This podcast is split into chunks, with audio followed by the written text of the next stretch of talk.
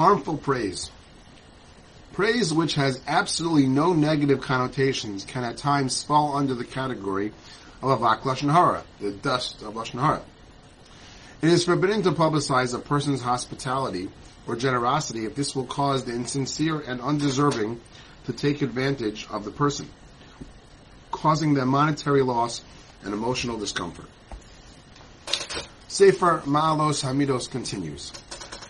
David said, seek peace and pursue it, meaning, seek peace for your friends and pursue it among your enemies. Seek peace where you dwell and pursue it in other places.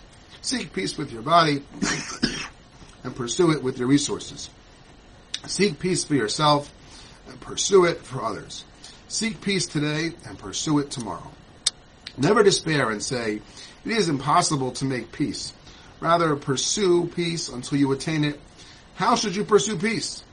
Speak words of peace when a feud has erupted, and put aside personal pride for the sake of the community.